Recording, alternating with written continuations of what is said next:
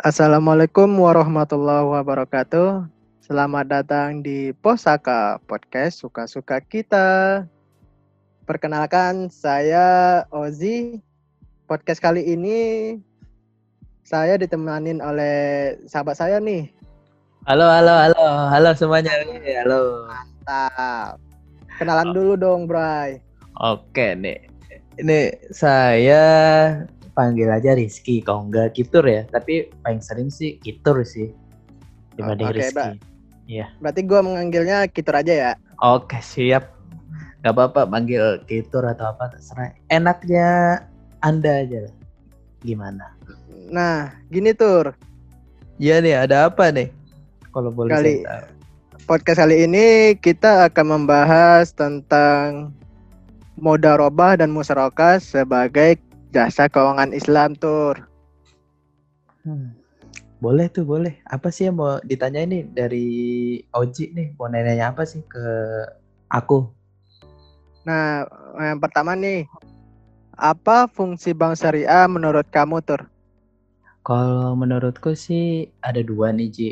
Pertama sebagai badan usaha dan yang kedua tuh badan sosial. Badan usaha ini yang menghimpun dana, menyalurkan dana, sama menyediakan jasa keuangan. Nah, sedangkan untuk badan sosial sendiri itu kayak menghimpun dan menyalurkan zakat untuk eh, dan memberikan pinjaman. Itu sih Ji kalau menurutku. Oh, jadi ada zakatnya ya kalau bank syariah itu? Ya, betul. Itu pasti kewajiban. Jadi setiap di pembiayaan tuh ada zakat berapa persen gitu di bank syariah. Dua setengah persen pajaknya. Oh, Eh bukan pajak, maaf zakat. Oke oke. Terus, Tur, apa sih yang dimaksud pembiayaan mudharabah dan musyarakah itu? Pembiayaan mudorobah tuh adanya kerjasama eh, pihak bank dengan nasabah. Pihak bank yang memberikan dana kepada pihak nasabah untuk investasi ataupun untuk usaha. Tetapi pihak bank itu memberikan 100% dananya ke nasabah. Dan untuk musyarakah sendiri sama keduanya tuh kerjasama. Akan tetapi di musyarakah itu pihak nasabah sudah mempunyai sudah mempunyai suatu usaha kecil tetapi ingin meningkatkan belum mempunyai modal yang cukup. Nah, pihak bank membantu. Itu sih kalau menurutku. Oh, jadi sama-sama tentang kerjasama ya kalau mudharabah dan musyarakah. Yap, betul. Semuanya kerjasama dia kedua pembiayaan tersebut. Bagaimana sistem bagi hasil mudharabah? Dan misalkan eh, nasabahnya ini mengalami ke- kerugian, itu pihak banknya eh, bagaimana sikapnya terhadap nasabah itu? Ya, kalau menurutku sih ya, Ji, Ya. untuk sistem bagi hasil tuh ya pihak bank itu menang pertama ya nih pihak bank menanggung semuanya, menanggung semua kerugian kecuali adanya kesalahan dari nasabah itu sendiri. Nah, terus juga pembagian keuntungannya itu karena yang menanggung semuanya pihak bank. Jadi persenannya itu 60% itu untuk pihak bank dan 40% itu untuk pihak nasabah. Itu sih Ci, kalau menurutku. Oh, jadi keuntungannya itu lebih banyak ke banknya ya? Iya, betul. Karena dia yang menanggung semua kerugian. Kalau misalnya eh, adanya kerjasama atau iyalah kerjasama, misalnya kayak musyarakah tadi tuh pembiayaan musyarakah. Nah, itu bisa tuh kerugian dibagi dua karena ya pembagian keuntungannya itu lebih besar di pihak nasabah dibanding pihak bank. Itu sih Ji. Oh. Terus kalau misal kan tadi itu mudharabah nih. Iya. Kalau kalau misalkan musyarakah itu sistem bagi hasilnya gimana dan kalau misalkan kerugian itu bagaimana pula tur? Hmm, kerugian dan bagi hasilnya ya Iya. untuk musyarakah sendiri itu eh mungkin sama sama dengan mudorobah. Tetapi sama nih ya ada kerjasamanya kayak itu Iya. sama. Tetapi untuk pembagian keuntungan bagi hasilnya itu dari pihak nasabah itu lebih besar dibanding pihak perbankan. Karena kenapa? Bedanya mungkin di sini. Jadi kerugian kerugian resiko lah ya resiko kerugian yang didapat itu dibagi dua gitu. Sama karena kan kerjasama nih ya semisal lo ah semisal kamu itu punya usaha usaha nih nasabahnya udah punya usaha dan pihak bank cuma ngebantu dana untuk meningkatkan usaha itu. Hitungannya ya resiko ya dibagi dua lah kalau misalnya gambaran awalnya kayak begitu. Tetapi eh, hasil bagi hasil yang didapat itu lebih besar di nasabah dibanding pihak bank itu sih Ji kalau menurutku Oh, jadi itu ya bedanya musyarakah sama mudharabah ya. yaps betul itu Bagaimana ketertarikan masyarakat Indonesia terhadap jasa keuangan Islam, khususnya di perbankan syariah? kalau menurut menurutku nih ya kalau Iya. misalnya keterkaitan jasa keuangan jasa keuangan perbankan syariah tuh jadi ada buah artikel atau jurnal tuh yang pada dari lima tahun lima tahun terakhir lima tahun terakhir ya di Iya.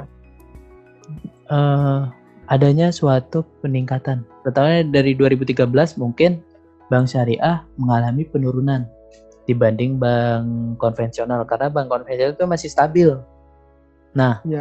di tahun 2014 hingga 2017 itu bank syariah mengalami kenaikan, tetapi eh, bank konvensional mengalami keturunan nih. Dia tetap Iya. apa menurun, tetap menurun grafiknya. Tetapi dari kenaikan kenaikan peningkatan bank syariah itu itu hanya sebesar 5% yang aku baca di artikel itu. Oh, jadi 2014 sampai 2017 itu terjadi penaikan ke, terjadi eh, penaikan ya. Ya, betul. Jadi itu ada kenaikan di tahun 2014 sampai 2017. Oke, oke, paham. Terus Iya. lanjut nih. Apa nih kalau boleh tahu?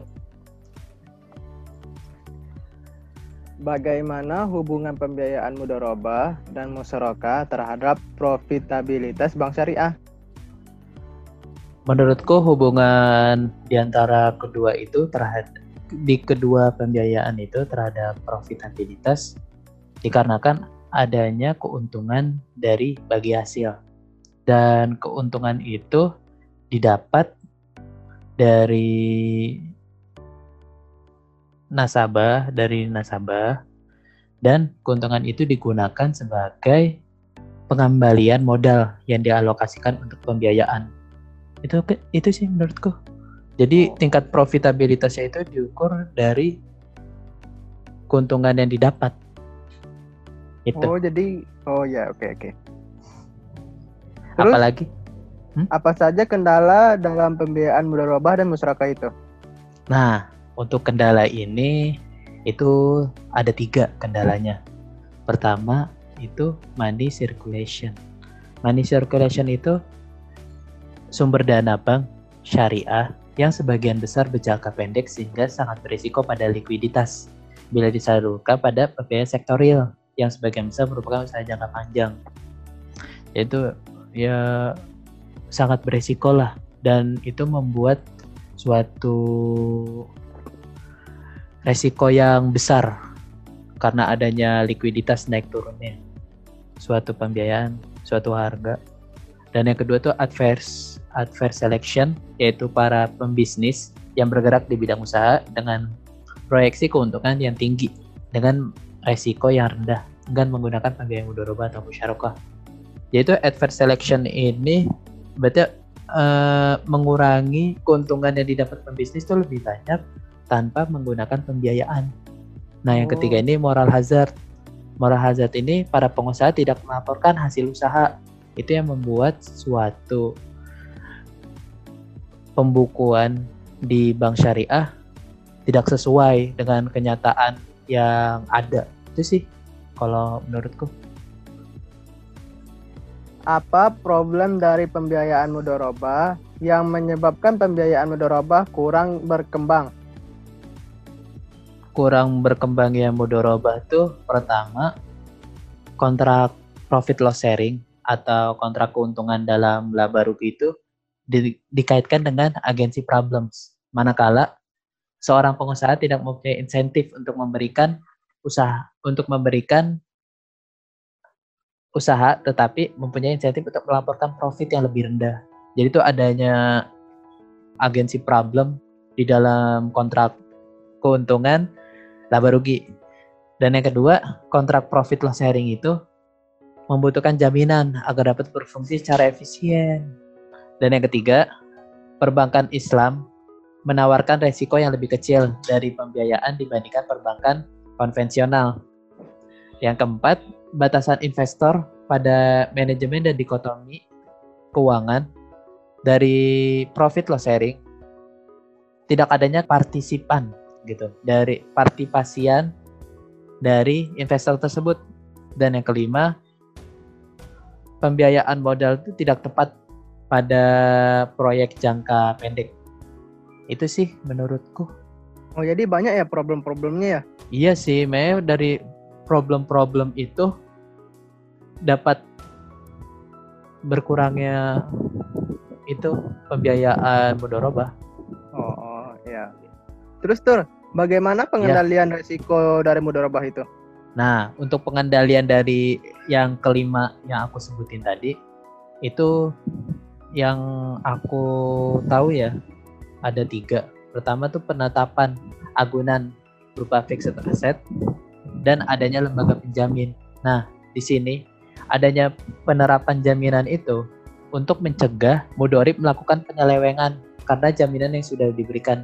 Gak mungkin dong eh, nasabah udah memberi apa na- nasabah udah menaruh jaminan dia melakukan penyelewengan nggak mungkin kan Nggak mungkin. nah yang kedua adanya penetapan rasio maksimal biaya operasi terhadap pendapatan operasi nah maksud di sini nasabah itu menjalankan operasi bisnis secara efisien nggak mungkin dong ada rasio maksimal Hmm. biaya operasi tetap adanya penipuan gitu loh Iya, Nah, benar. yang ketiga itu kembalinya ke profit loss sharing sih.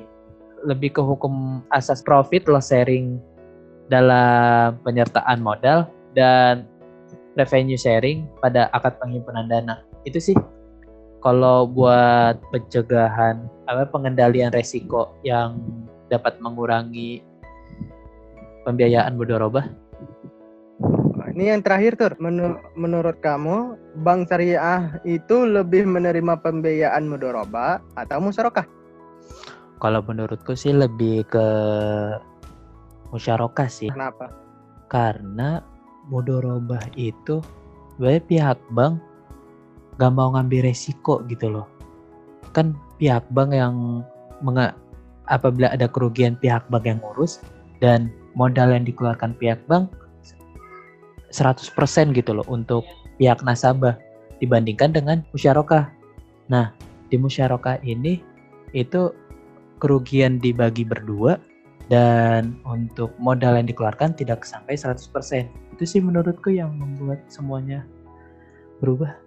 Ada lagi yang mau ditanya atau gimana? Udah sih udah paham semua, alhamdulillah. Makasih Alhamdulillah. Ini aduh, makasih banyak banget ini mau mau Iya. nanya-nanya ke saya. Iya, mohon maaf udah ganggu waktunya nih. Oh, nggak apa-apa. Intinya ini ilmu bisa bermanfaat lah buat yang mendengarkan atau yang Ah, buat amin. belajar. Itu sih kalau kalau dari aku. Ya, ya udah tur, makasih banyak nih. Oke, sama-sama. Ya udah, assalamualaikum. Waalaikumsalam.